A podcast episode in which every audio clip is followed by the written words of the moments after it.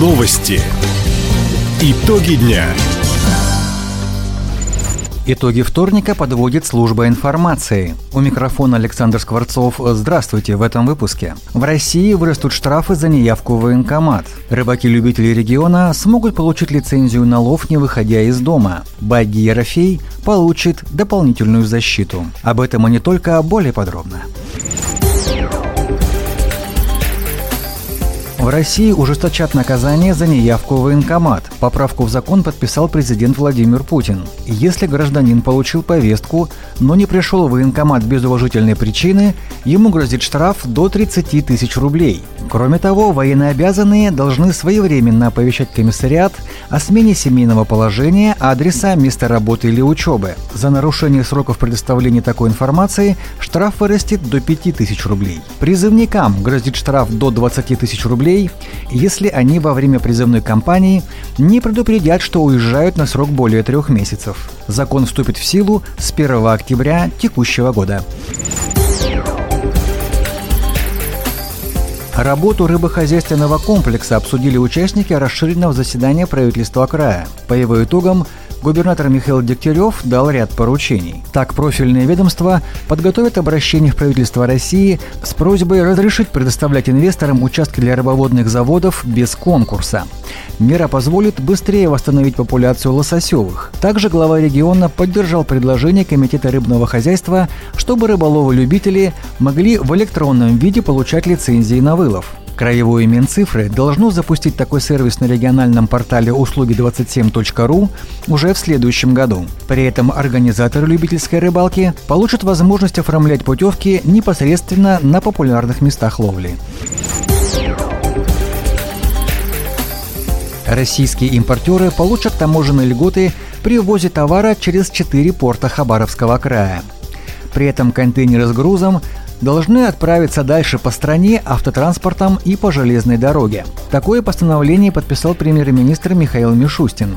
В этом случае участники внешнеэкономической деятельности сэкономят и деньги, и время, отметил глава правительства России. Оформление транзита при использовании нескольких видов транспорта достаточно трудоемкий и сложный процесс. Правительство упрощает процедуру порядка для импортеров. Они будут освобождены от необходимости предоставлять обеспечение уплаты таможенных платежей и пошлин. Если раньше это нужно было делать, подавая две декларации, то теперь мы сокращаем их до одной. Для ввоза импортеры должны использовать 11 дальневосточных портов. Из них 4 в Хабаровском крае – Ванина, Декастре, Николаевск-на-Амуре и Охотск. Постановление вступило в силу. В Николаевском районе запустили новую модульную дизель-электростанцию. Она обеспечит электричеством жителей поселка Виданово. Как уточнили в Минджаках края, новая станция оснащена приборами учета электроэнергии и топлива, счетчиком моточасов, системой пожаротушения – Кроме этого, в составе имеется блок-модуль для служащего персонала, системы пожаротушения и автоматической пожарной сигнализации. По данным ведомства, всего в этом году по программе модернизации малой энергетики в регионе заменят 5 устаревших дизель-электростанций.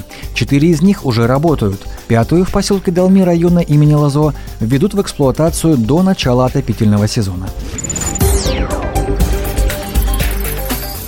Персонал станции скорой помощи Комсомольска повысит свои профессиональные навыки. Для этого здесь открыли современный симуляционный класс по сердечно-легочной реанимации и применению медицинского оборудования. В ближайшее время обучение пройдут 37 врачей и 168 фельдшеров. На практических занятиях медики отработают на манекенах все этапы сердечно-легочной реанимации с использованием аппаратуры, которой оснащены кареты скорой помощи. Как отметила главврач станции Наталья Майкова, в будущем в симуляционном классе также смогут обучаться воспитанники Центров военно-спортивной подготовки и патриотического воспитания молодежи.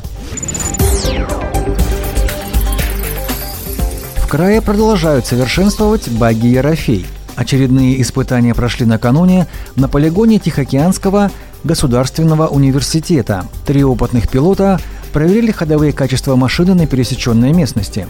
Тесты проводили по ряду параметров – с полной загрузкой, резкие спуски, крутые повороты, повороты по размытому грунту. По словам замдиректора по производству Александра Лещенко, багги показал себя достойно. Вездеход легкий, быстрый, с высокой проходимостью. Испытания выявили, что двигателю нужна дополнительная защита от грязи и грунта. Следующие модели это учтут.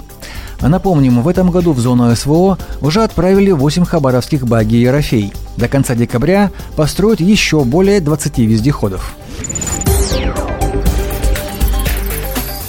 Родильные дома Хабаровска ждет масштабная реорганизация.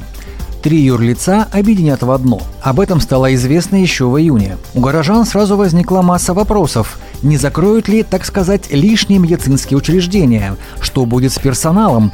И не пострадают ли при этом и пациентки? Эти же вопросы чиновникам от медицины задали краевые депутаты. Ответы слушайте после этого выпуска новостей и прогноза погоды в рубрике «В интересах избирателей». Таковы итоги вторника. У микрофона был Александр Скворцов. Всего доброго и до встречи в эфире. Радио «Восток России». Телефон службы новостей 420282.